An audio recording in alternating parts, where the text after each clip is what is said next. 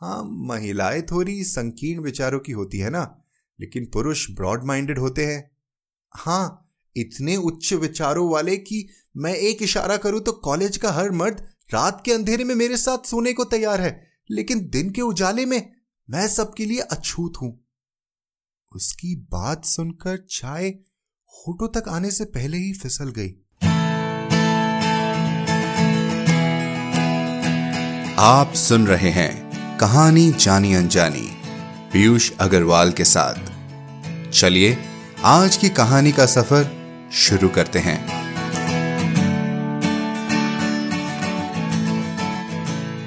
नमस्कार दोस्तों, आशा करता हूँ आपने हमारी अनकही कहानियाँ प्रतियोगिता की विजेता कहानियों की पहली कहानी, कामयाबी पिछले सप्ताह सुनी होगी। अगर नहीं तो ज़रूर सुनिए, क्योंकि ये हौसला अफजाई सिर्फ़ हमारे लिए नहीं, बल्कि उन राइटर्स के लिए भी हैं, जिन्होंने हमसे, आपसे अपनी लिखी हुई कहानियाँ, अपने जज्बात साझा किए। इसी सिलसिले को बढ़ाते हुए आज हम लाए हैं अनकही कहानियाँ की फ़र्स्ट रनर अप कहानी, अछूत लड़की। ये कहानी लिखी है डॉक्टर सुषमा गुप्ता जी ने। सुषमा जी ने एचआर में एमबीए और पॉलिटिकल साइंस में पीएचडी किया है। ये पिछले दस साल से लिख रही हैं। इनकी अभी तक तीन बुक्स पब्लिश हो चुकी हैं। इनके बारे में और जानकारी के लिए विज़िट करें हमारी website, Piyush Agarwal dot com पर। इनकी कहानी, अछूत लड़की में। इन्होंने हमारे समाज के कुछ बहुत ही अहम पहलुओं को दर्शाया है, जो आपको सोचने पर मजबूर करेंगे। तो चलिए, बढ़ते हैं कहानी की ओर, और और जानते हैं अनामिका की कहानी।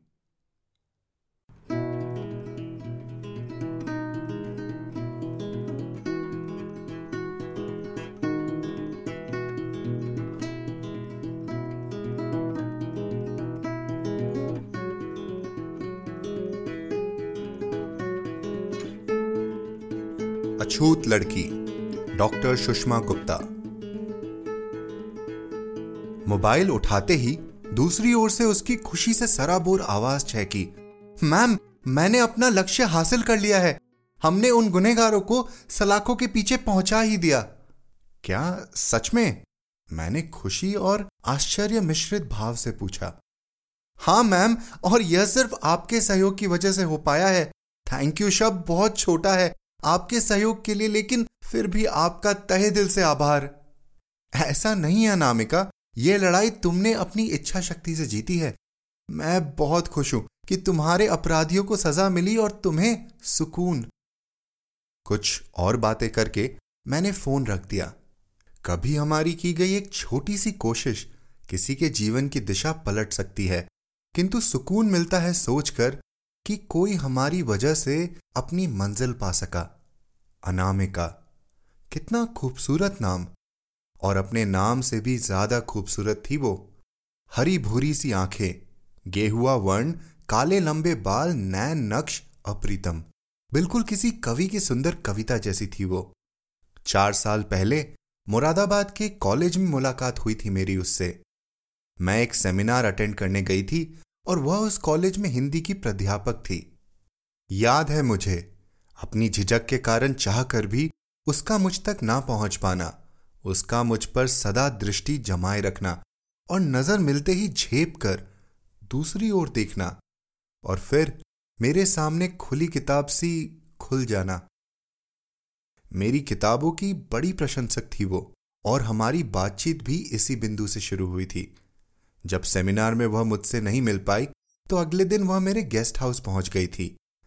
वैसे मिलना तो मैं भी चाह रही थी उससे। पता नहीं उसकी ओर मुझे क्या आकर्षित कर रहा था। उसका सुंदर लेकिन मुरझाया सा चेहरा, उसकी मुझसे मिलने की आतुरता या उसके रूप में मेरी कोई नई कहानी। थोड़ी औपचारिकता के बाद हमारे वार्तालाप ने एक दिशा पकड़ ली थी। मैम, आप बहुत अच्छा लिखती हैं। मैंने आपकी सारी किताबें पढ़ी हैं। एक कलाकार को अपनी कला से भी प्रिय उस कला की प्रशंसा और प्रशंसक होता है। मैं उसकी प्रशंसा से प्रसन्न हो गई। लेकिन मेरी प्रशंसक जल्द ही मेरी आलोचक में तब्दील होने लगी। मैम, आप समाज को केवल खूबसूरत पहलू से ही दर्शाती है ना? कभी समाज का वास्तविक रूप भी दिखाइएगा ना अपनी किताबों में? बहुत कम लोगों में अपनी आलोचना सहने की शक्ति होती है। और मुझमें वह कम ही थी। मैंने दिखाया नहीं, लेकिन अंदर से थोड़ा असहज हो चली थी कि तभी चाय आ गई और वह थोड़ी देर के लिए शांत हो गई। कायदे से तो उसे कप पहले मुझे देना चाहिए था, लेकिन उसने ऐसा नहीं किया। अपना कप उठाकर वो उस पर गोल गोल अंगुली फिराने लगी। वह फिर अपना ज्ञान बगाड़ना न शुरू कर दे, इसलिए मैंने बात उसकी ओर मोड़ दी। अम, कुछ अपने बारे में बताओ। नई हो इस कॉलेज में? मैंने नोटिस किया है कि तुम सबसे अलग थलग सी हो। कोई खास वजह? एक व्यंगात्मक मुस्कान उसके चेहरे पर फैल गई। क्योंकि मैं अछूत हूँ। चाय का एक गरम घूट सट से मेरे गले से उतर गया। अछूत! मैं शुद्ध ब्राह्मण और ये मन मेरा कुछ भी सोच रहा हो लेकिन आधुनिकता तो दिखानी थी। आजकल कौन मानता है ये जात पात सब मानते हैं, मैम।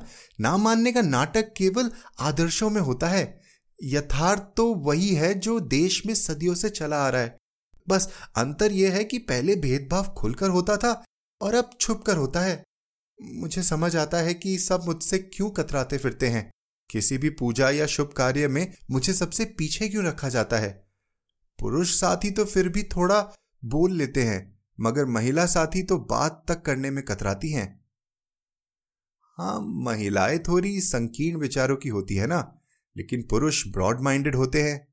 हाँ इतने उच्च विचारों वाले कि मैं एक इशारा करूँ तो कॉलेज का हर मर्द रात के अंधेरे में मेरे साथ सोने को तैयार है, लेकिन दिन के उजाले में मैं सबके लिए अछूत हूँ।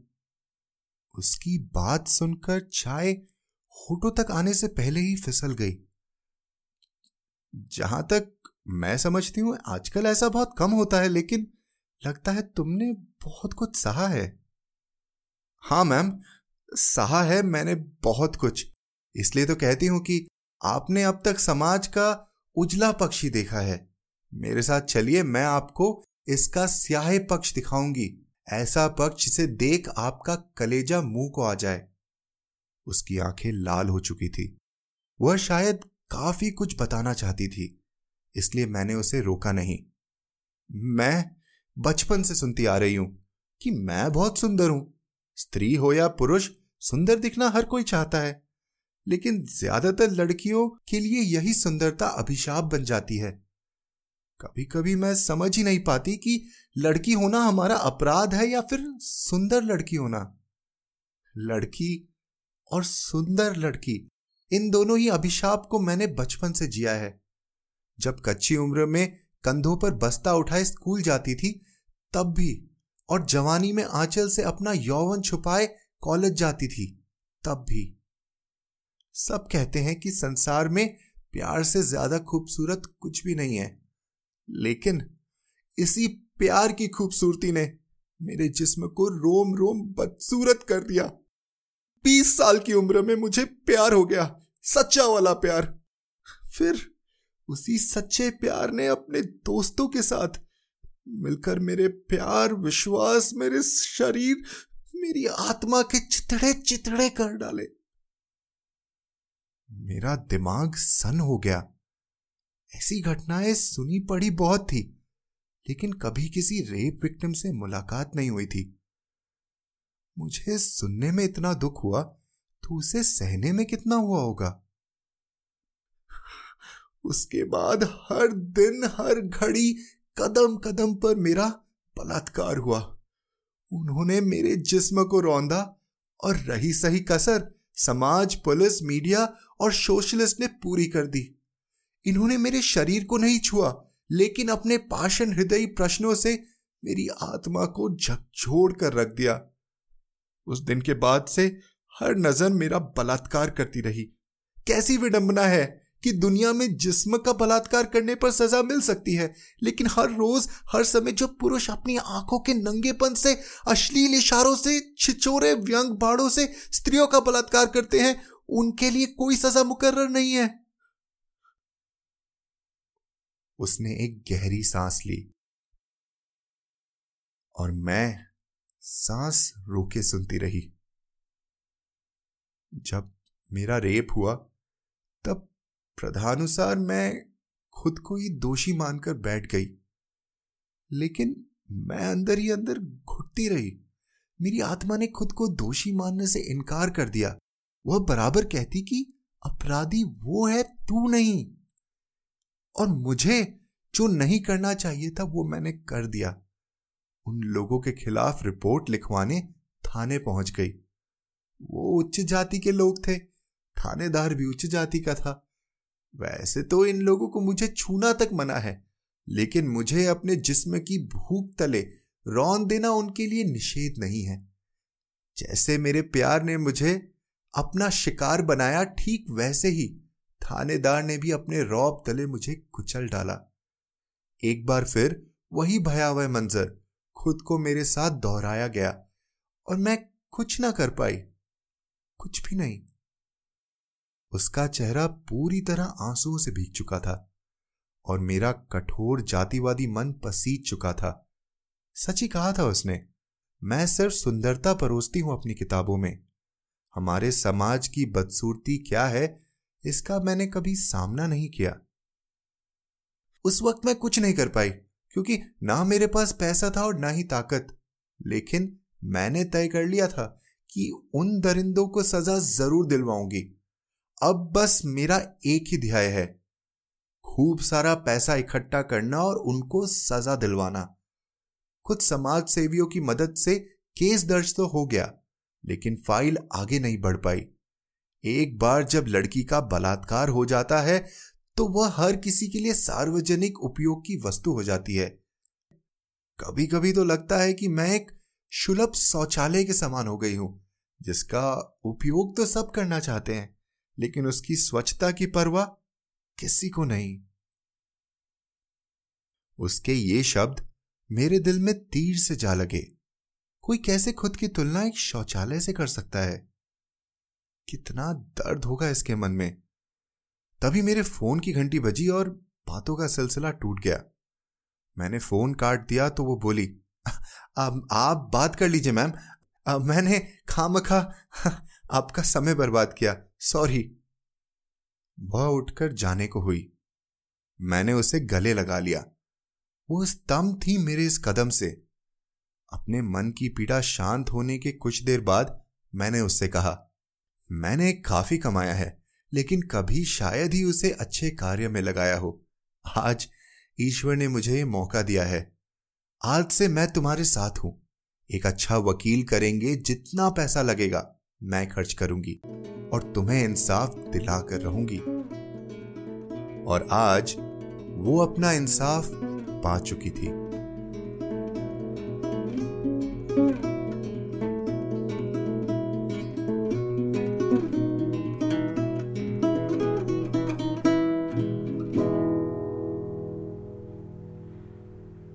डॉक्टर सुषमा जी।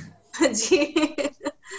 वेलकम बहुत बहुत शुक्रिया आपकी कहानी हमारे तक पहुँचाने के लिए और अछूत लड़की जैसी कहानी लिखने के लिए क्योंकि आपकी कहानी में इतनी सारी बातें हैं इतने सारे भाव हैं इतने सारे मुद्दे हैं जो सामने आते हैं। जो ऐसे पढ़ने में कहा जाए तो बहुत ही आम मुद्दे लगते हैं क्योंकि हमारे आसपास रोज ही हमें खबरें सुनने को मिलती है। लेकिन उन मुद्दों पर आगे बढ़कर क्या हुआ, इस बारे में आपने इतनी सरलता से वो कहानी सुनाई है और अपने ही तरीके से, अपने ही लफ्जों में इतनी खूबसूरती से वो कहानी सुनाई है कि भाई हम सबको कहानी पढ़कर और सुनकर बहुत मज़ा आया। तो पहला सवाल तो आपसे कि भाई, अछूत लड़की जो ये कहानी है, इसे लिखने के पीछे की कहानी आपकी क्या है? कैसे आपने इस कहानी के बारे में सोचा?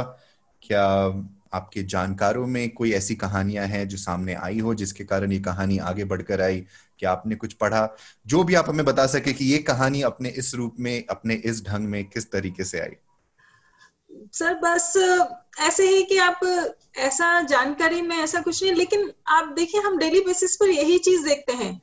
हम हम्म। कहते हैं नहीं सब सम, मतलब सब एक हैं कोई जात पात नहीं है कुछ नहीं है लेकिन हम है अंदर से वैसे हम उसी पुराने क्राइटेरिया में ही जी रहे हैं कि हम ब्राह्मण हैं, हम बनिया हैं, हम क्षत्रिय हैं, हम ऊँची जाति वाले हैं, हम आपके साथ बैठते हैं लोग बाग मैं ये नहीं कर रही हूँ आजकल के नौजवान जो आजकल की पीढ़ी है, उन्नीस, अठारह, उन्नीस साल के बच्चे हैं, बीस, इक्कीस साल के बच्चे हैं, वो इन चीज़ों को नहीं मानते हैं, लेकिन मैं ये मानती हूँ कि हमारी हमारी पीढ़ी के लोग भी इन चीज़ों को मानते हैं, चाहे वो दिखाते नहीं है।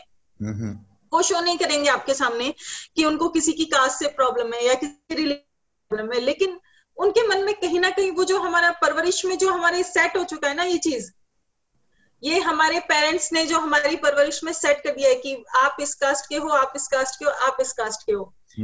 आप इस धर्म के हो आप इस धर्म के हो तो वो नहीं जा सकता। हमारी एजुकेशन से हम इतना कर सकते हैं कि हम उसको शो ना करें। आए दिन आप पेपर में यही चीज़ें पढ़ते हैं। मतलब इधर रेप उधर रेप छोटी बच्चियाँ बड़े लोग किसी को नहीं छोड़ा जा रहा है। तो हम कुछ नहीं कर सकते उसके लिए। हम सड़क पे जाके ना किसी को सेव कर सकते हैं ना कुछ कुछ भी नहीं कर सकते हैं। सिर्फ़ एक प्रार्थना कर सकते हैं कि किसी भी लड़की के साथ ऐसा ना हो। मैं बस बस जो मन में था कि हाँ भी इतना सब कुछ होता है लेकिन फिर भी ये आजकल बहुत नॉर्मल हो गया हमारे देश में ना। डेली आपको न्यूज़ में देखिए डेली आप पेपर में पढ़िए डेली बस यही सुनने को मिलता है। एक एक आपका कॉलम तो इसी चीज़ से भरा होगा चाहे वो बच्ची हो चाहे मिडिल एज हो मतलब ओल्डर एज भी आजकल सेफ़ नहीं है तो हम क्या कर सकते हैं? हम सिर्फ़ लिख सकते हैं। इस चीज़ को बंद करवाने में जो कर सकते हैं वो फिजिकली इस चीज़ को बंद करवाने में सहयोग कीजिए नहीं कर सकते तो आप कम से कम सोचिए। अपने जो आपकी अगली जनरेशन है उसमें ऐसे संस्कार आप डालिए कि ऐसा ना हो आगे कर होके। नहीं बिल्कुल और आ, लेकिन मैं ये ज़रूर कहना चाहूँगा कि भाई आप एक तरफ़ बोल रहे मैं कुछ नहीं कर सकती और एक तरफ़ आपने ये कहानी लिखी है तो आपने ज़रूर अपने कलम का इस्तेमाल करके आपने जो आपसे बन पड़ा वो आपने किया है कि भाई ये कैसे मैं ये कहानी लोगों तक पहुँचा सकूँ? Um, कहानी की कहानी में कई सारे मुद्दे हैं लेकिन जैसा कि आपने कहा दो खास मुद्दा जिस पर आपने बातचीत की है वो एक है धर्म या कास्ट के हिसाब से जो ऊंच नीच हम्म। जो जात पात के जो किस्से होते हैं हमारे आसपास वो और दूसरा कि भाई एक लड़की जिसके साथ रेप किया गया है उस पर क्या गुजरती है? मुझे जो खास बात ये लगी जब मैं कहानी पढ़ रहा था कि दोनों ही कारण से हमेशा लड़की ही अछूत हो जाती है। तो क्यों ना आप आप थोड़ा और अनामिका के बारे में बताएँ कि भाई क्या है इस किरदार के पीछे कहानी? सर बस यही है कहीं से एक थॉट आया कि हम हम तो शहरों में रहते हैं। हमारे साथ ये सब ना होता है ना हम करते हैं। हमारी परवरिश भी ऐसी थी कि हम मतलब हमारा घर परिवार हम सब अच्छी अच्छी चीज़ों से गुजरे हैं। हमें शायद ईव टीजिंग वगैरह थोड़ा बहुत सहने को मिला हो लेकिन इन सब चीज़ों से इन भयंकर चीज़ों से हम बहुत सेफली निकल आए। लेकिन जो छोटे शहरों की जो बिल्कुल गाँवों के जो लोग होते हैं उन्हें वाकई में बहुत कुछ सहना पड़ता है। मेरा अपना एक्सपीरियंस बहुत ज़्यादा नहीं है लेकिन हाँ मैंने लोगों से सुना है पढ़ा है। मतलब कई लोग जो इस बारे में लिखते हैं उनकी बुक्स पढ़ी हैं कुछ और पेपर्स वगैरह में आप न्यूज़ देखते हैं तो मेरा बस यही था कि मतलब ये बच्चियाँ ऐसी होती हैं जो शुरू से सहती आती हैं कि आप हम्म। छोटे हैं आप उनको पढ़ने नहीं दिया जाता है इनको बाहर नहीं निकलने दिया जाता है। उन पर किसी और की मतलब पुरुष अगर नज़र डालता है तो गलती लड़की की होती है कि तुम बाहर क्यों निकली?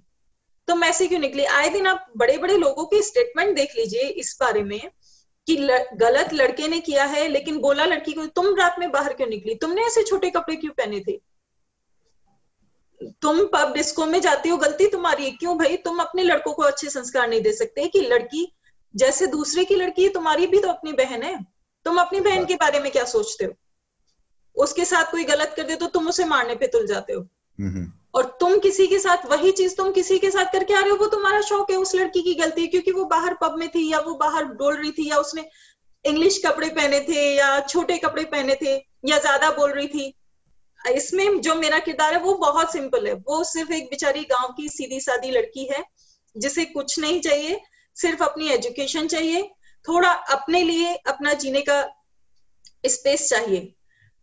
और बस उसी के हिसाब से वो कुछ ना चाहते हुए भी वो इतना कुछ उसके साथ हो जाता है। तो बस यही है मेरी कहानी का थीम कि लड़की को लड़की ही रहने दो लड़का मत बनाओ लेकिन प्लीज़ उसे लड़की की तरह तो जीने दो एटलीस्ट नहीं लड़ाई बहुत ही बहुत ही खूब कहा आपने और बहुत ही खूबसूरती और एक एक बात जो मैं ये कहना चाहूँगा आपकी कहानी की है कि आपकी कहानी को पढ़ के लगता है अरे ये कहानी तो हम जानते हैं ये कहानी तो हम कई हाँ. बार पढ़ चुके हैं ऐसा बहुत बार हो चुका है। लेकिन ये बात की भाई कि ऐसा बहुत बार हो चुका और हम जानते हैं और इसके बाद भी आज भी वो हो रही है हो रही है आ, उसी कारण आपकी कहानी बहुत ही ज़रूरी थी लोगों तक पहुंचाना है कि भाई अगर आप ये सोच रहे हैं कि ये तो बहुत ही साधारण सी बात है अब आंकड़े हैं रोज ही होते रहता है तो क्या बात है? अगर ये ख्याल हमारे इस कहानी को सुन के आ रहा है तो कुछ कुछ हमारे समाज में, कुछ हमारी सोच में कहीं पर न्यूज़ मीडिया के कारण कहीं पर हम हम अपने अंदर की उस इंसानियत को खो चुके हैं जो चाहिए ताकि इस तरह की बातें ना हो, जैसे जैसे हम आगे बढ़े, आने वाली पीढ़ियों को ये सब सामना ना करना पड़े। तो बहुत ही बहुत ही धन्यवाद, आपने एक कहानी लिखी। चलते चलते मैं बस आखिर में आपको यही कहना चाहूँगा कि एक एक मोमेंट है आपकी कहानी में जो मुझे बहुत ही खूबसूरत लगा। और पढ़ते समय भी मैं उसे दो तीन बार पढ़ा क्योंकि बहुत ही विजुअली इंटरेस्टिंग था जहाँ पे जहाँ पे जो किरदार है वो चाय का प्याली चाय की प्याली ऑफ़र नहीं करती है वो पहले चाय की प्याली खुद पीने लग जाती है। और बाद में जब लेखी जब लेखिका या जो प्रोटैगनिस्ट हाँ. जब कहती हैं तो उन्हें पता चलता है जब वो अछूत लड़की है तब उन्हें समझ में आता है कि ऐसा क्यों किया गया। तो वो एक जो मोमेंट है कि भाई उसने चाय की प्याली मुझे ऑफ़र नहीं की। और जब और जो उनका रिएक्शन जब उन्हें पता चलता है अरे ये लड़की अछूत है इमीडिएट रिएक्शन वो एक मोमेंट बहुत ही बहुत ही खास था कहानी में मेरे लिए। शुक्रिया sir. Thank you so much मैं बताना चाहूँगा सुनने वालों को कि सुषमा जी जयपुर में रहती हैं।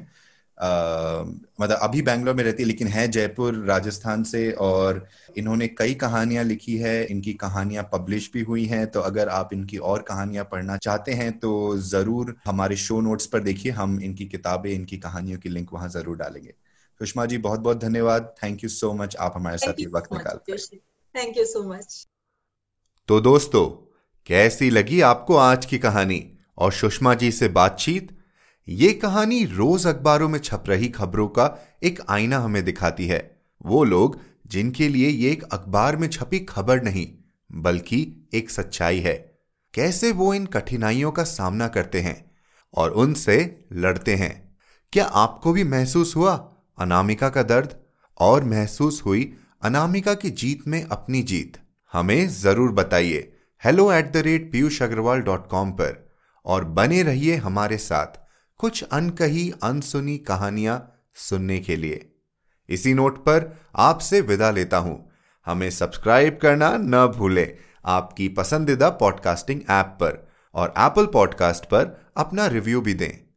आप सुन रहे थे कहानी जानी अनजानी पीयूष अग्रवाल के साथ, जो कि इंडी पॉडकास्टर की एक पेशकश है। तो हम आपसे मिलते रहेंगे हर शुक्रवार। तब तक के लिए अपना ध्यान रखिए स्वस्थ रहिए और मुस्कुराते रहिए।